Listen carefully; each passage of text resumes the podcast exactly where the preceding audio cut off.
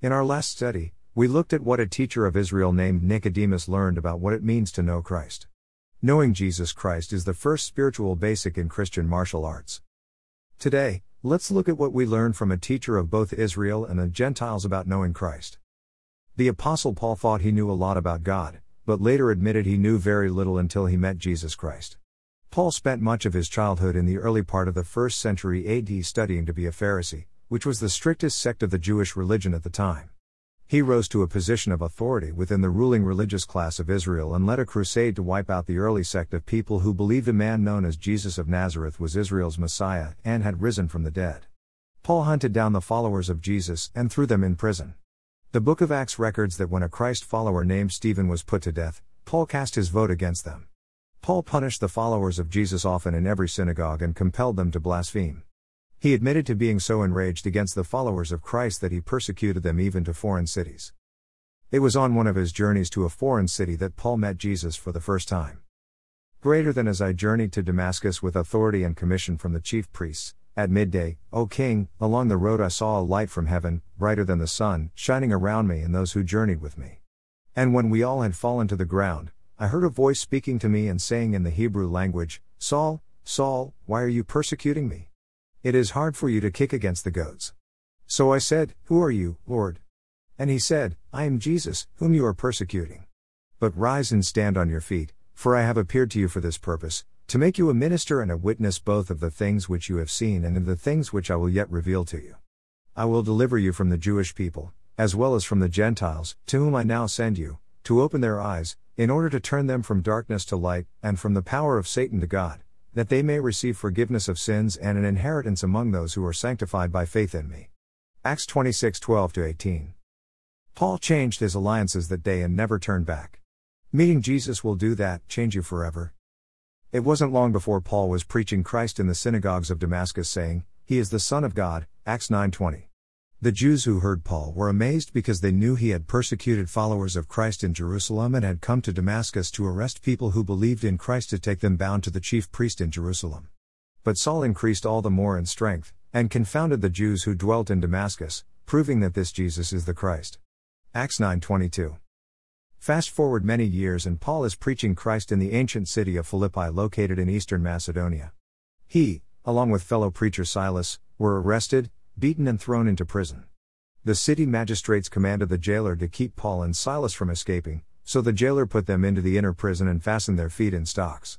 Paul and Silas were praying and singing when an earthquake struck about midnight. The foundations of the prison were shaken, all the prison doors were opened, and everyone's chains were loosed.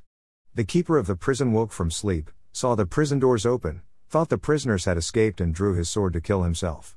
Paul called out to the jailer with a loud voice, saying, do yourself no harm, for we are all here.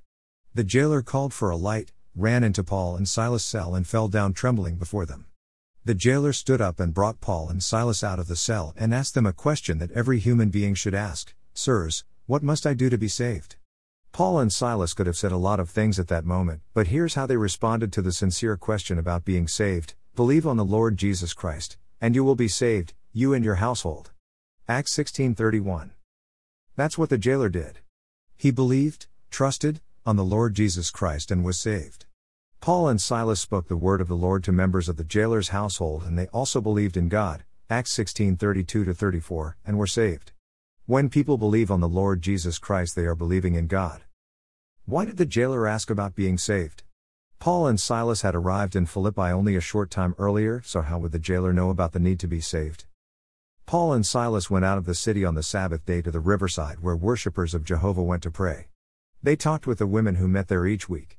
A woman named Lydia listened to Paul and the Lord opened her heart to heed the things spoken by Paul, Acts 16:14. She believed what Paul preached about Jesus and she and her household were baptized. A slave girl who possessed a spirit of divination followed Paul and cried out, "These men are the servants of the most high God, who proclaim to us the way of salvation." Acts 16:17.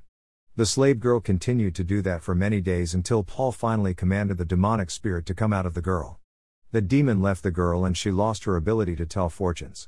Her masters saw that their hope for profit was gone, so they seized Paul and Silas and dragged them to the authorities, who brought the apostles to the magistrates. Paul and Silas were beaten with rods and thrown into prison. The magistrates commanded the jailer to keep them secure, and having received such a charge, he put them into the inner prison and fastened their feet in the stocks. Acts 16 18 24. In the process of charging the jailer, the magistrates may have told the jailer the story about the slave girl and what she said about Paul and Silas proclaiming the way of salvation. The fact that Paul and Silas were praying and singing hymns to God in prison and didn't try to escape after the earthquake would have probably added to the jailer's sense that they were servants of the Most High God, who proclaimed to us the way of salvation. We see in this story important basics about knowing Christ. Paul and Silas obeyed the leading of the Holy Spirit in traveling to Macedonia to preach the gospel there, Acts 16 6 10. They immediately searched for people to share Christ with, and people were saved.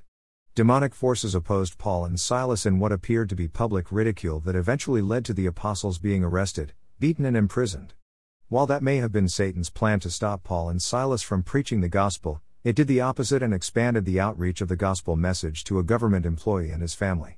Paul and Silas told the jailer to believe on the Lord Jesus Christ, and you will be saved, you and your household. Paul and Silas followed up the basic invitation by speaking the word of the Lord to him and to all who were in his house. The jailer and all of his family were saved and immediately baptized.